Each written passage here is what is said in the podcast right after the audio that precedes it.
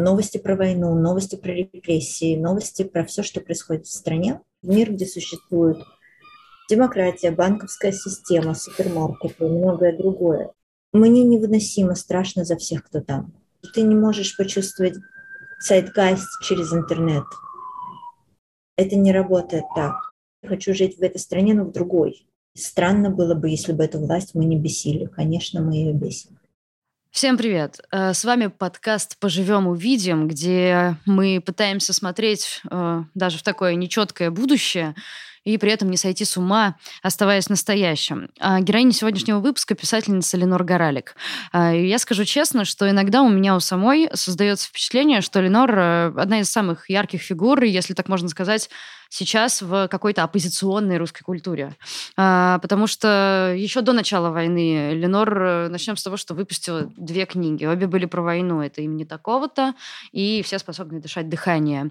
А, сразу с, с началом войны на ее сайте а, начали появляться монологи про а, людей, которые а, уехали в эмиграцию, или, как она сама говорит, скорее эмиграцию. Альманах называется «Исход 22». Мы повесим на него ссылочки обязательно в описании. Там рассказывается про Тбилиси, Ереван, Стамбул, а в скором времени появится еще история из Тель-Авива. Вот еще Ленора запустила вестник оппозиционной русскоязычной культуры э, с концепцией противостояния официальной, э, слитой с пропагандой культуре, обслуживающей преступную российскую власть. Это была цитата. А, ну и, конечно же, Роскомнадзор э, заблокировал э, в России этот сайт за, опять-таки, цитирую, недостоверную, общественно значимую информацию. Такие вот дела. А, Ленор, здравствуйте. Спасибо вам большое, что согласились поговорить. А, очень-очень рада вас видеть. Я очень рада вас видеть и спасибо огромное за приглашение. Смотрите, первый вопрос, я задаю его всем гостям э, этого подкаста. Он прозаичный, э, но хочется услышать от вас довольно личный ответ, если это возможно, вообще повернуться в сторону личного сейчас. Вопрос простой, как дела, как вы? Я как все. Это значит, что я не очень хорошо, но работать очень помогает. Угу. Это единственный ответ, который у меня сейчас есть. Угу. А где вы находитесь сейчас? Я живу в Израиле с 2014 года, когда я уехала из России. И в этом смысле мне, конечно, гораздо легче, чем многим. Давайте тогда я сразу зацеплюсь за Израиль. 2014 год. Вы можете вспомнить, как это происходило, почему вы уезжали из России? Я уехала из России в 2014 году, в первую очередь потому, что иностранцам больше невозможно было из-за новых законов легально находиться в России более или менее постоянно. Законы были устроены так, что иностранец из-за нового закона об иностранцах уже не мог фактически э, постоянно в России проживать, ни по визам, ни по разрешениям, ни по какому способу. И тут грянул Крым, и, собственно, все стало более или менее понятно. А, у меня всегда возникает вопрос, раз уж мы уже начали говорить, да, про иммиграцию. А, вот мне 25, и со мной иммиграция случилась сейчас. И мне вот интересно, как люди, которые несколько раз проживают этот опыт, как будто бы заново, заново опять иммигрируют, опять уезжают, возвращаются и так далее, это, это всегда происходит одинаково? Это какой-то такой механизм, который закручивает в себя и раз за разом повторяется, или все-таки есть разница? Когда мы уезжали первый раз, это был 89 год, уезжали мои родители, и мне было 14 лет, я уезжала вместе с ними. Нас лишили советского гражданства, и мы считали, что мы уезжаем навсегда. Это было ужасно. Каково было моим родителям, я даже представить себе не могу. Мы считали, что мы никогда не увидим семью, скорее всего. Мы считали, что мы никогда не вернемся туда, где мы, мы из Днепра. Э, мы считали, что мы никогда не увидим э, тех, кто нам близок. Это было ужасно. И кроме того, ужасно было, что мы уезжали в совершенно другой мир из Советского Союза, который тогда еще был совсем Советским Союзом, в мир, где существует демократия, банковская система, супермаркеты и многое другое. Это был один опыт. Совсем другой опыт был, когда я переезжала в Москву в 2000 году. Я никогда не жила в России до этого. Э, у меня не было российского гражданства, я уезжала на 3 месяца, на 15 лет. И, но это был переход из мира знакомого в некотором смысле, хотя бы в бытовом, в мир знакомый. И это было гораздо легче и совсем иначе. Сейчас, когда я в 2014 году уезжала обратно в Израиль, это было душераздирающе, потому что я совершенно не хотела уезжать из России. Я хотела, как говорил Зайцев я хочу жить в этой стране, но в другой. Я хотела жить в России, хотя у меня никогда не было российского гражданства, но в совсем другой России. Но я очень люблю Израиль, и понятно было, что если я уезжаю из России, я уезжаю домой.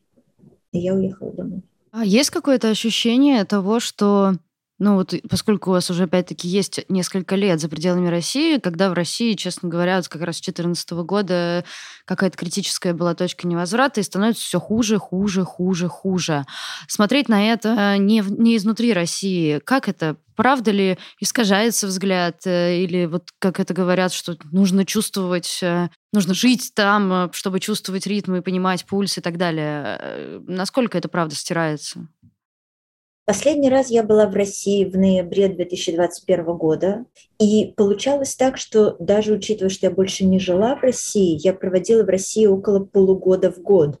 То есть все допущенные мне дни в России как туристу я вычерпывала всегда. Я не могу сказать, что я жила вне в России, потому что было примерно пополам. Туда я ездила очень много. И у меня было чувство, что связь моя с российскими реалиями очень крепкая. Я жила полгода примерно в России, полгода в Израиле. Но сейчас у меня есть причины не въезжать, естественно. И, в общем, мне невыносимо страшно за всех, кто там. Причем за всех, кто там. Не только за людей, которые занимаются протестной деятельностью, акционизмом, журналистикой – правозащитной деятельностью, потому что когда маховик репрессий начинает раскручиваться, в нем нет логики. Мы знаем это по э, сталинскому террору. В нем нет логики, берут только противникам власти. Никто не защищен, и мне очень страшно. Сейчас э, при невозможности приехать в Россию, при том, что так часто там бывали, как как это ощущается? Ну вот, вот просто именно тот факт, что ну нет, не въехать. Как, как это на эмоциональном уровне? Очень тяжело. Тяжело в нескольких планах. Я скучаю по близким, конечно, но тяжело еще одним способом. Тяжело быть человеком, который намертво связан с русским языком, с русской культурой. Есть интернет, безусловно, есть, но это не одно и то же. Ты не можешь почувствовать сайт-гайст через интернет это не работает так. И, конечно, меня это страшно мучает, мне очень тяжело. Давайте поговорим о том, что спасает о работе. А, в первую очередь, конечно, про Russian Oppositional Arts Review, ROAR, или Вестник оппозиционной российской культуры, который я упоминала уже. А, давайте так, э, вот власти назвали это недостоверной общественно значимой информацией. Что это на самом деле? Расскажите, что это. РОР – это площадка, которая позволяет художникам, писателям, поэтам, драматургам, саунд-артистам, музыкантам публиковать те свои произведения, в которых они могут высказывать позицию неугодной власти.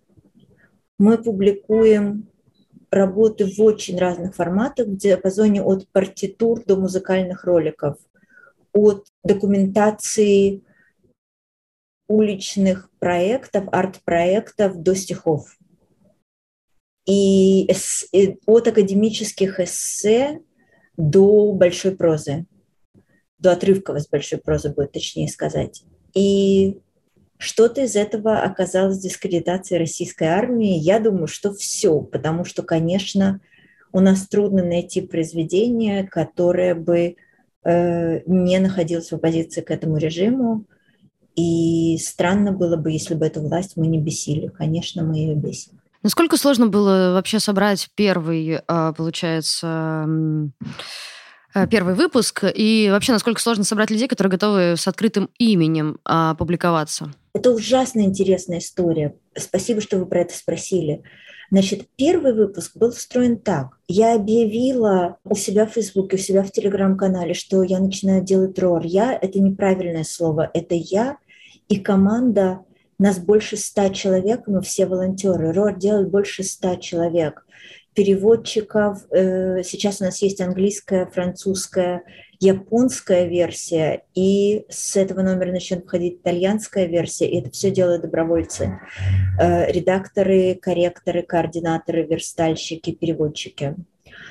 Э, все эти удивительные люди, не говоря о тех, кто делает сайт, поддерживает сайт, занимается его безопасностью, занимается его дизайном. Это выдающиеся люди, и с их помощью мы начали делать ROR. Значит, я объявила у себя, что мы запускаем издание – и дальше было так. Сначала мне помогли мои коллеги по литературному цеху, по арт-цеху, э, коллеги-музыканты, которые согласились по моей просьбе дать мне свои работы. Это был первый шаг.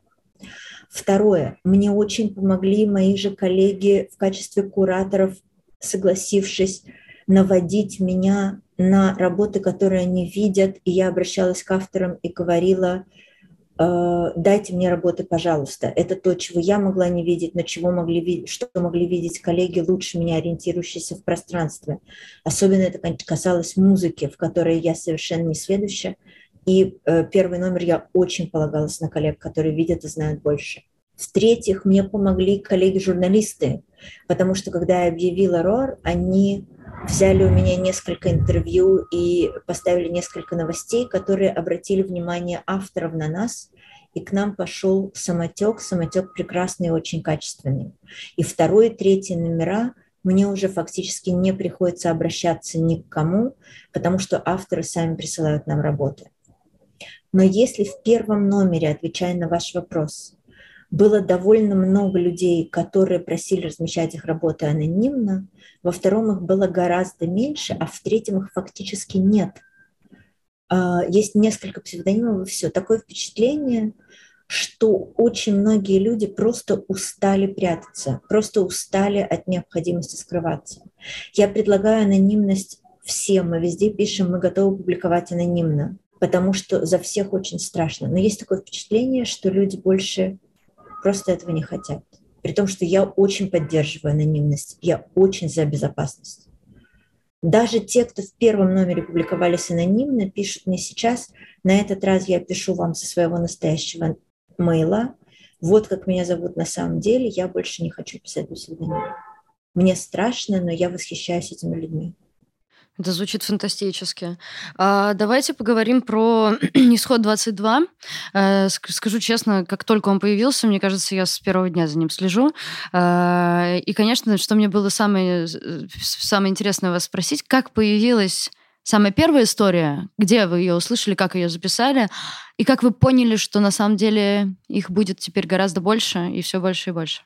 Было довольно просто. Я системно решила делать этот проект я системно решила, что 10 марта я уезжаю сначала в Грузию на неделю, потом на неделю в Ереван, потом на неделю в Стамбул, и потом неделю работаю с этой темой в Израиле. Я просила в Фейсбуке, дорогие те, кто переехали, соответственно, в Тбилиси, Стамбул, Ереван, Израиль, поговорите со мной. Это неофициальное интервью, мы садимся, разговариваем, и про каждую фразу, которая кажется мне особо важной, я прошу разрешения ее анонимно записать. Э, и так мы и делали. Так это и было. Я думаю, что я в каждом городе говорила где-то с 50 людьми, иногда чуть больше, иногда чуть меньше, и вот так возникали эти тексты. Намеренно все-таки, да, эта история с тем, что они не подписаны э, никаким образом? Я преследовала три цели. Первая цель – это дать людям высказ... возможность высказываться свободно. Они должны были знать, что никто не будет э, потом перемывать им кости. Второе – это дать им возможность э, говорить то, что, может быть, не принято говорить. А третье – это возможность, это необходимость защитить их от троллей.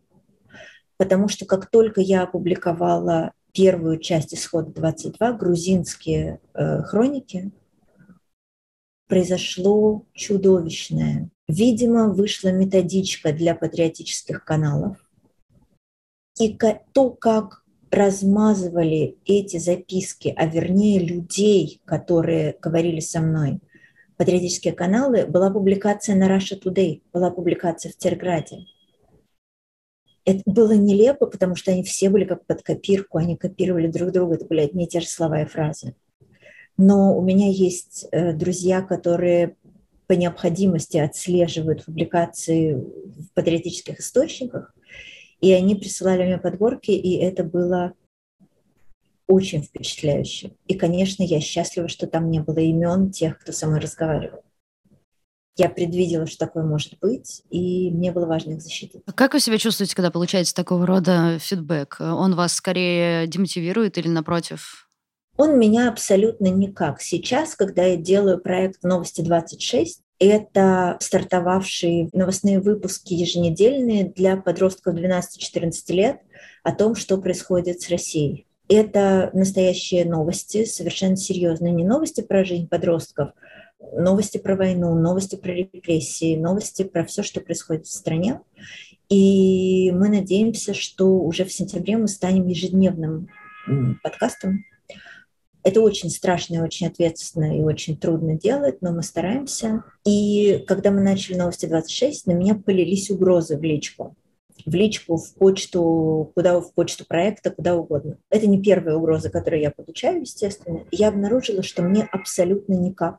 Я чувствую, что самое потрясающее – это что эти угрозы написаны стилистически беспомощно и удивительно безграмотно. Почему-то люди, которые борются за чистоту русской мысли и обязательно русской крови, там постоянно используется слово «жидовка», не владеют русским языком. Это главная эмоция, которую я испытываю, изумление. Эта корреляция очень сильна. Я даже понимаю эту корреляцию. Низкий уровень образования, высокая степень подверженности пропаганде. Так было всегда. Но это ужасно грустно. Больше ничего.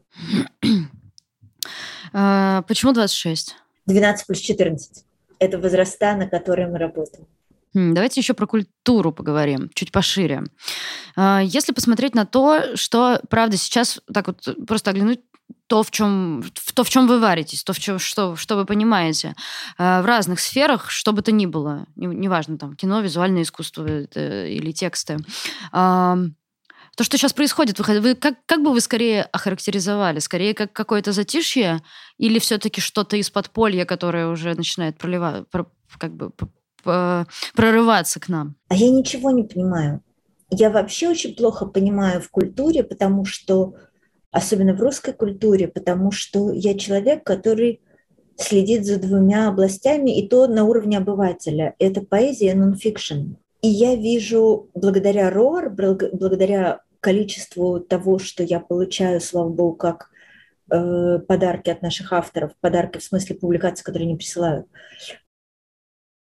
я имею в виду поэзию, я вижу, что потребность реагировать огромна, и в этом смысле с людьми происходят какие-то удивительные вещи. Например, мне присылают блестящие стихи, и человек пишет, мне 50 лет, я никогда не писал раньше. Это потребность эмоционального, сильного высказывания. И это стихи очень хорошего качества. Это не просто э, человек, ну, впервые в жизни зарифмовал, и это может быть очень эмоционально но не очень литературно интересно. Нет. Э, мои коллеги пишут сейчас, э, коллеги, мои, мои коллеги, поэты, которых мы знаем хорошо э, и которых мы очень ценим, да, в прошлом роре, во втором номере, собранном за два месяца, мы уходим раз в два месяца, было 85 поэтических подборок.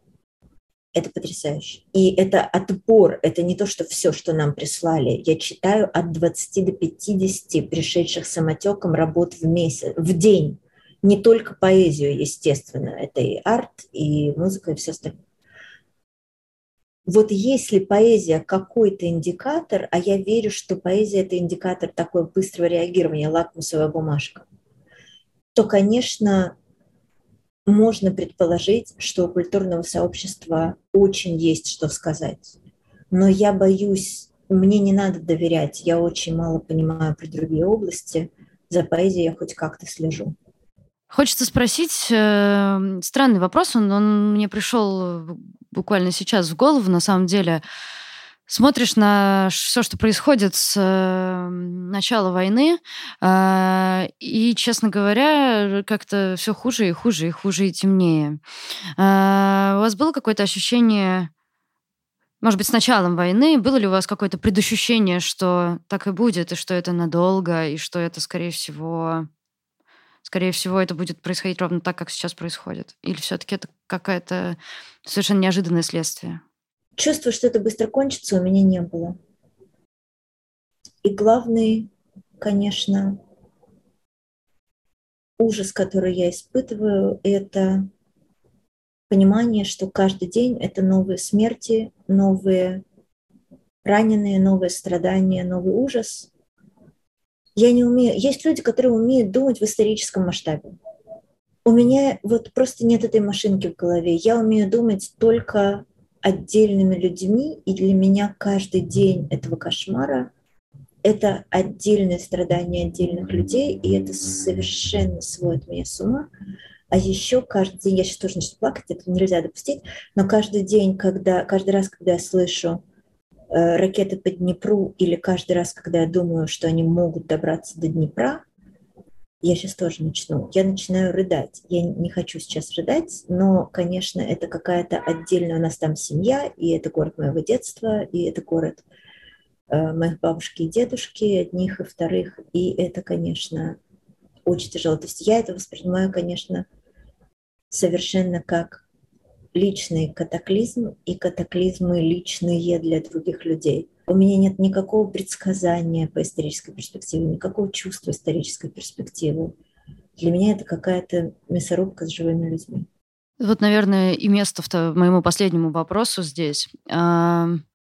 Всегда тоже его спрашиваю, и, наверное, считаю его самым важным. Я понимаю, что сложно, но все-таки есть ли что-то, что помогает держаться и смотреть вперед и как-то жить эту жизнь? Две вещи. Смотреть на то, как сейчас ведут себя украинцы. Это не просто вдохновляющий пример.